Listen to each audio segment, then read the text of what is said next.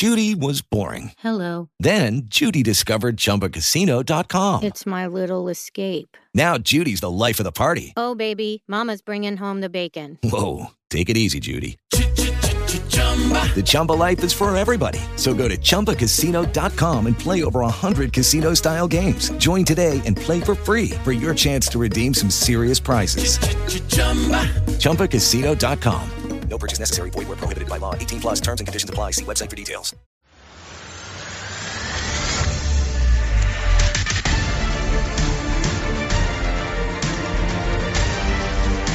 Ciao a tutti, siamo nel club della Sports Science Academy con eh, domande e risposte sugli argomenti. Oggi siamo con Paolo Penso, ciao Paolo, eh, lui Ciao, meto- metodologo ciao. dello sport, molto noto, ha avuto nella sua storia degli atleti che poi sono andati alle Olimpiadi, hanno anche Certo. insomma, vinto e stravinto, italiani e non italiani e poi ha seguito eh, diciamo, nel, nella sua carriera anche tanti allenatori nei corsi di formazione, di formazione eccetera.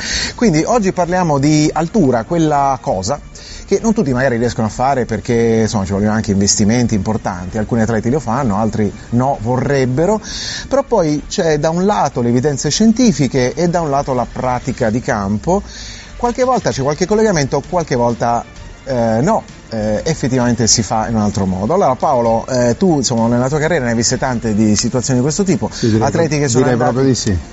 atleti che sono andati in altura, sono scesi, hanno fatto magari il Certo. record del mondo, atleti che sono andati in altura, sono scesi eh, e niente, forse chissà che fine hanno fatto. Certo. Secondo te come, come mai eh, succede ad alcuni questo, ad alcuni altri e poi insomma dici la tua?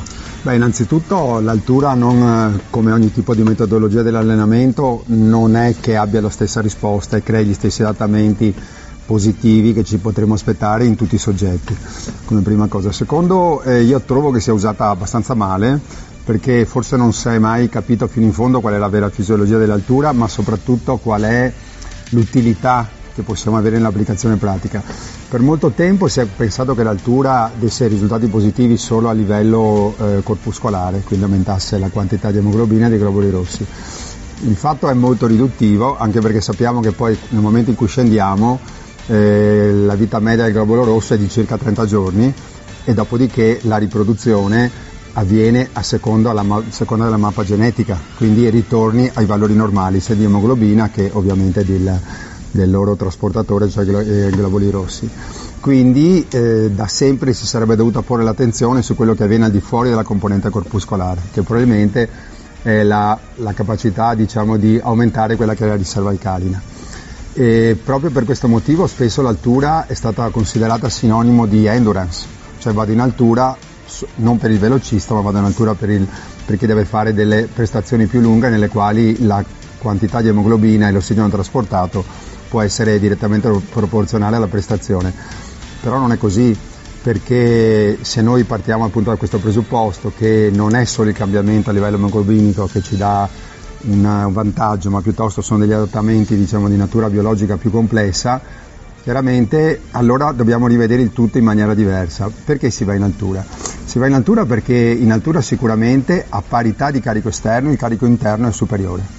È superiore per via della riduzione della, non tanto della percentuale composizione dell'aria, ma della pressione parziale d'ossigeno. Quindi ehm, va benissimo anche salire per il velocista, eh, perché a parità di serie di lavoro, cosa che lui sa fare perché è abituato a fare quel tipo di lavoro e quindi lo fa, eh, il carico interno, che va poi a creare i reali condizionamenti, è decisamente superiore.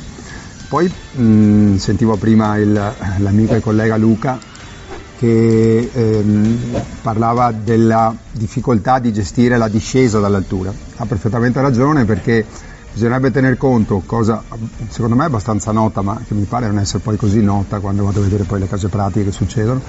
eh, tra il terzo e il quinto giorno c'è una riduzione importante della gesata cardiaca sistolica, per cui la sensazione è quella di un grande affaticamento, no? di non farcela. Eh, in realtà è legata soltanto a questa situazione, qualcuno ho visto in Sierra Nevada anche allarmarsi per queste cose, ma in realtà è soltanto una- un adattamento fisiologico, ma la stessa cosa succede quando si scende, quindi quando si scende il- intorno al quinto o sesto giorno c'è un abbassamento della una riduzione della ge- gettata cardiaca sistolica che comporta naturalmente una situazione prestazionale non positiva. Per cui scendendo dall'altura ci sono due possibilità, o scendere immediatamente prima della gara e gareggiare immediatamente dopo, il che naturalmente sfrutta questo aumento del carico interno prodotto da una situazione ipossica parziale, secondo quelli che sono eh, chiamati gli, effetti immediati del, dell'allenamento o effetti acuti dell'allenamento. L'altra possibilità invece è aspettare non meno di 20 giorni per aspettare allora che ci sia un ripristino, una, un recupero di quelle che sono le situazioni biologiche a livello del mare, e, sfruttando diciamo, l'ultima fase, per così dire, degli effetti immediati che comunque l'altura è venuta a creare. E questo è anche il motivo per il quale talvolta l'altura viene considerata come rispondente per alcuni atleti e meno rispondente per altri atleti la realtà delle cose è che bisognerebbe andare a vedere come è stata gestita l'altura per queste previsioni. Ecco, prima hai citato ad esempio Sierra Nevada ed altro, sono tutte strutture, devo dire che nella parte scientifica della, di tutto quello che abbiamo sull'altura, a differenza di tanti altri studi sport science, sports medicine, qui gran parte degli studi sono stati fatti su atleti, proprio perché sono studi osservazionali, perché comunque venivano gestiti molte volte eh, atleti che comunque andavano in altura, quindi i ricercatori hanno osservato eh, quel fenomeno, non, ha, non, sono intervenuti in quel momento, ma hanno verificato il pre e il post. Sono stati fatti negli anni anche dal club certo. di, di, Barcellona, Ferrano Rodriguez e altri, eh, tutta una serie di, di che studi. Sono, che sono i più bravi da Che sono i più bravi. Eh, anche, infatti anche questo studio, poi Inigo Mugica, spagnolo anche lui, dove hanno verificato tanti atleti. Allora, eh, nella media, quindi se uno va a prendere la media nella statistica, effettivamente c'è un effetto.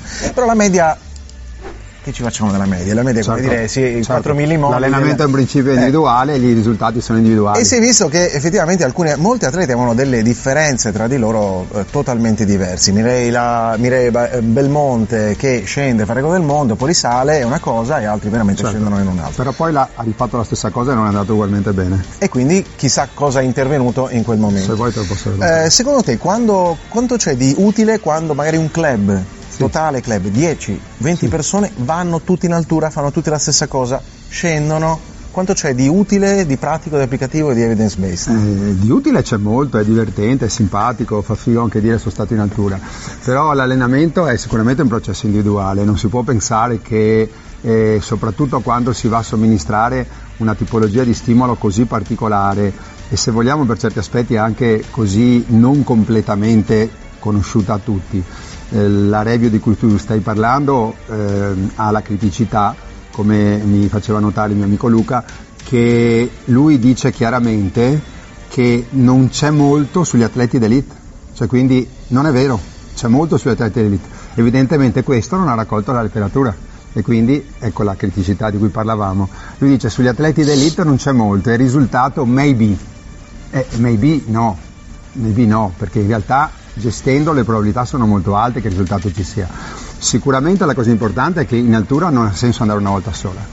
Una volta sola, proprio per quello che ho detto prima, tu finisci per aumentare il carico interno a dismisura senza averne gli effetti positivi, perché in realtà l'unica cosa che tu percepisci è un aumento del carico interno al quale non sempre corrisponde un adattamento immediato. Diciamo. E l'altura ha senso se fatta almeno due o tre volte, perché effettivamente si crea una memoria biologica di cui ho sentito che l'amico parlava prima, è correttissimo, quindi va programmato in questo, in questo modo. Un'altra cosa molto importante è che non c'è senso andare in altura per tre settimane fare una settimana di avvicinamento all'altura e poi una settimana prima di scendere, cioè in altura si va avendo le idee chiare.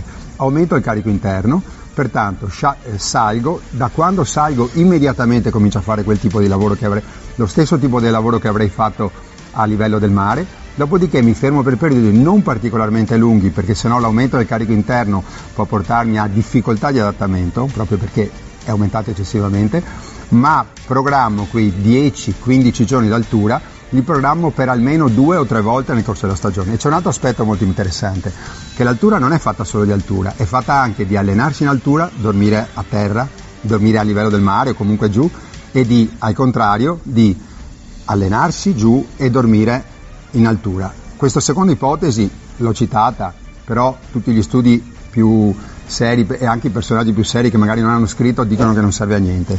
Tra questi personaggi molto seri ce n'è uno poco serio che sono io che ti conferma la stessa cosa.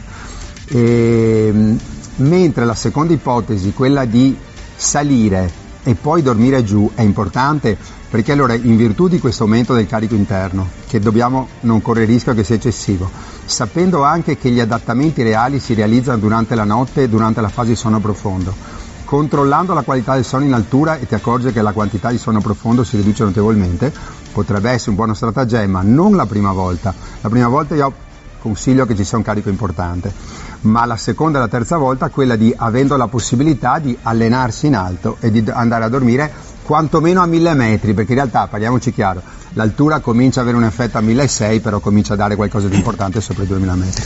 Allora, per chiudere con Paolo Penso, una domanda al volo. Se avessi la possibilità adesso, per dei tuoi atleti, di poter decidere faccio l'altura o no, cosa faresti?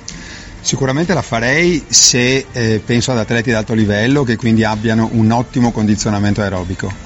E sicuramente non la farei per atleti invece che hanno avuto magari per scelta loro, per modeste capacità, eh, una fase di preparazione molto, più, molto meno marcata. Quindi per intenderci, con atleti di alto livello lo farei, per atleti di livello medio-basso, comunque amatori, francamente al di là della moda gli consiglierei di non farlo, ma aggiungendo una cosa importante, in ogni caso è fondamentale curare l'alimentazione, quindi tendi ad avere una sorta di disidratazione, quindi devi bere molto, anche se non ti viene sete, perché non, non ti viene sete, ma devi ricordarti di bere molto e devi comunque mangiare in maniera adeguata. Ehm, aumentando leggermente la quota di carboidrati rispetto alle proteine, questo perlomeno per la prima settimana. Grazie a Paolo Penso. Grazie, Grazie a te.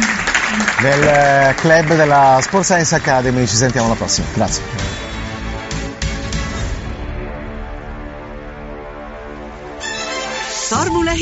Il primo libro sui segreti dell'allenamento intervallato ad alta intensità per sport e fitness. Lo trovi in tutte le librerie oppure sul sito ufficiale formulahiit.com.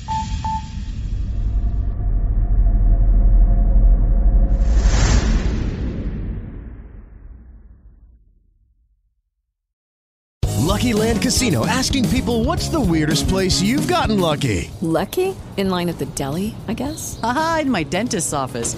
More than once, actually. Do I have to say? Yes, you do. In the car before my kids' PTA meeting. Really? Yes. Excuse me, what's the weirdest place you've gotten lucky? I never win and tell. Well, there you have it. You can get lucky anywhere playing at LuckyLandSlots.com. Play for free right now. Are you feeling lucky? No purchase necessary. Void where prohibited by law. 18 plus. Terms and conditions apply. See website for details.